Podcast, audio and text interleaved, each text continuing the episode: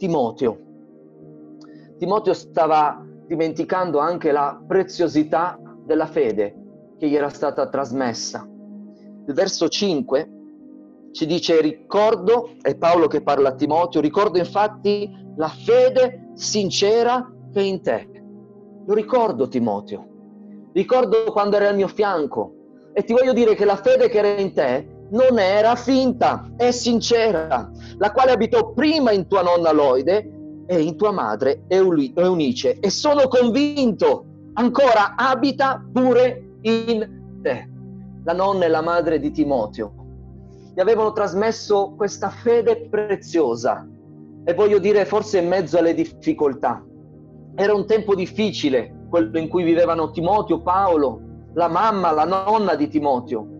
Per la Chiesa era un tempo molto difficile, un tempo fatto di persecuzioni, un tempo fatto di minacce, un tempo dove servire Gesù e servirlo pienamente significava forse perdere molto. E chissà forse quante volte Timoteo ha visto la madre offesa dai vicini, ma continuava a rimanere legata al Signore. Quante volte ha visto forse la nonna fare delle rinunce per amore di Gesù? E questa fede piano piano è stata trasmessa a Timoteo.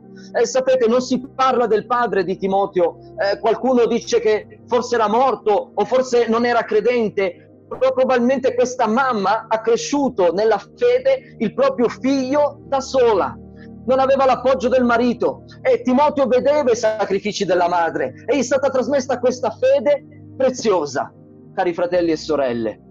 Noi spesso siamo disposti a vendere questa fede preziosa, proprio come Esaù, per un piatto di lenticchie, per qualcosa di passeggero, per qualcosa che lo consumi in poco tempo, una fede preziosa che ci è stata trasmessa dai padri della fede, dai padri del movimento pentecostale. Quanti sacrifici, quante rinunce, quanti chilometri a piedi per fare un culto, ore e ore camminando dopo una giornata di duro lavoro nei campi. E non dicevano Signore, oggi mi sento stanco, non voglio prendere la macchina per andare in chiesa, perché non avevano la macchina, non avevano forse nemmeno il cavallo, neanche un carretto, camminavano e volevano servire il Signore. Voi fratelli all'inizio del nostro movimento pentecostale in Italia hanno conservato la fede in mezzo a tante difficoltà e ce l'hanno passata. Una fede santa, una fede sincera, una fede pura, una fede priva di ogni macchia. Adesso è nelle nostre mani.